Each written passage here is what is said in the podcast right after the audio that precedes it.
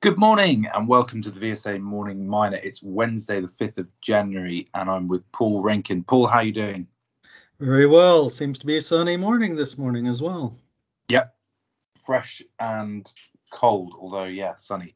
Um, looks quite quiet on the on the company news front, although yesterday was a pretty strong day for uh, mining juniors on the on the AIM market. Uh, ferroalloys was up 18%, has had a strong start this morning. Uh, Zinnwald Lithium was up 20%. That's perhaps some Bacanora shareholders rotating in um, with Bacanora delisted. Um, Hummingbird was up 5%. Caracal Gold was up 9%.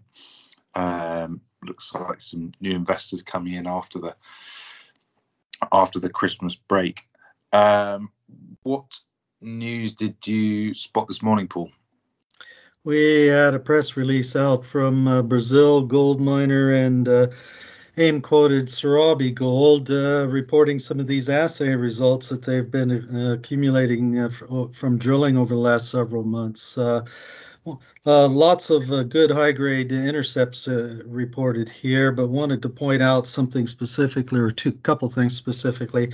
First of all, they've confirmed a new vein sector uh, to the northwest of the Palito, uh, in the Palito mine uh, vicinity. This would be the fifth vein set uh, overall uh, as part of the Palito sequence of veins. They're all parallel to one another, and this being the most outbound to the northeast.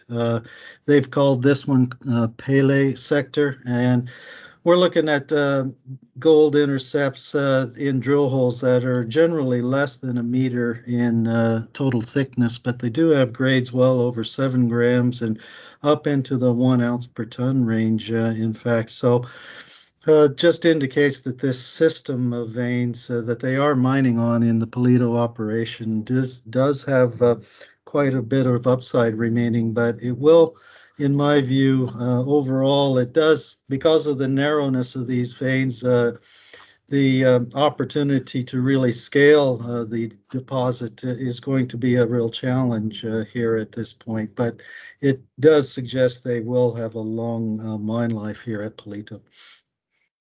Well, um, that's probably going to be quite important as they had the share price has been under a bit of pressure recently. Um, I think a few months ago, maybe last month, uh, they had some licenses suspended, which would have taken away some upside elsewhere. So um, these good results perhaps uh, offsetting that in part. But yeah, it had had a, a bit of a sharp fall in the last few weeks of trading.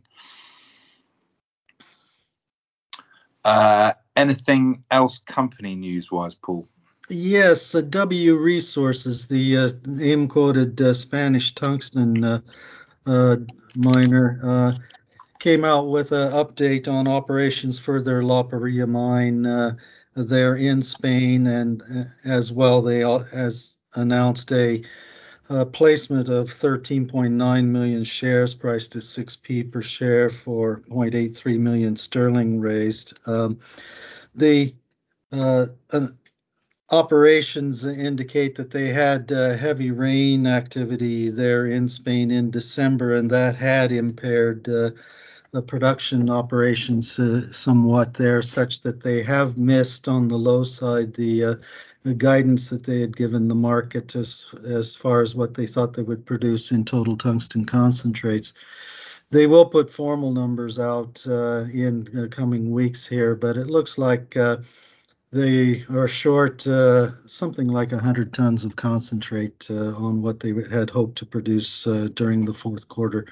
So uh, the fundraise would indicate to me that uh, they're running uh, a bit shy of working capital plans that they had expected as well from the short fall in concentrate production. So that they seem to be self-supporting news pieces here.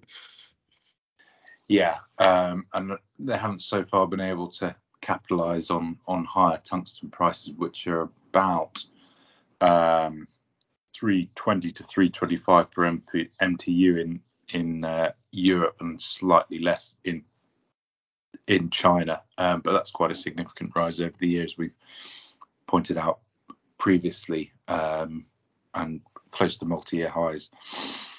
Mm-hmm. Um, I guess the other news that's uh, been developing over the last few days and, and, and escalated in the last 24 hours is the uh, protests in Kazakhstan. Um, what's what's happening there, Paul? Yes, uh, this began on began on Sunday uh, in the um, uh, area in the west, uh, uh, which is a province in the west of the country. Uh, the government is removing oil price subsidies or petroleum fossil fuel subsidies, and that's precipitated some widespread uh, protesting uh, in the cities and so forth. Uh, so widespread, in fact, that the government resigned on Wednesday uh, as a result. The uh, the concern here, I guess, is that Kazakhstan loses uh, face a little bit here as being a, a real stable um, Asian democracy here. And particularly uh, it's uh, upsetting, uh, I think, on the natural resource sector because Kazakhstan itself is a major oil and gas producer, but the consumers in Kazakhstan actually pay some of the very lowest prices on fossil fuels uh, for consumers anywhere in the world.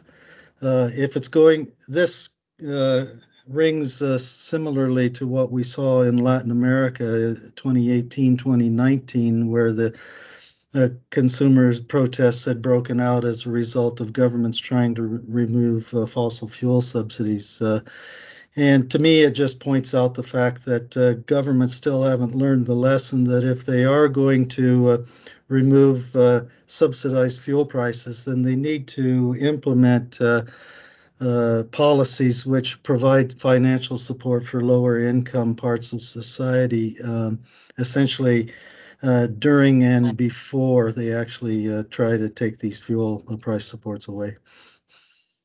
Yeah, it does look like this increase in the fuel cap is the final straw um, amongst wider inflation issues affecting the cost of living.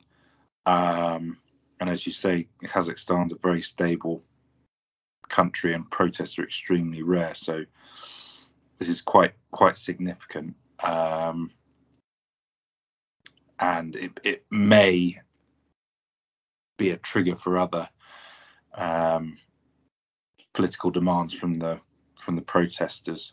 Um, but we'll we'll have to see. It does look like the the government may have pushed back and tried to reinstate the, the fuel caps in some parts of the country, but um, the reports aren't, aren't necessarily clear on that. But we'll be following that one closely.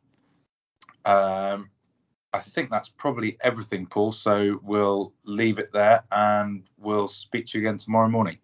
Very Thanks. good. See you then. Mm-hmm.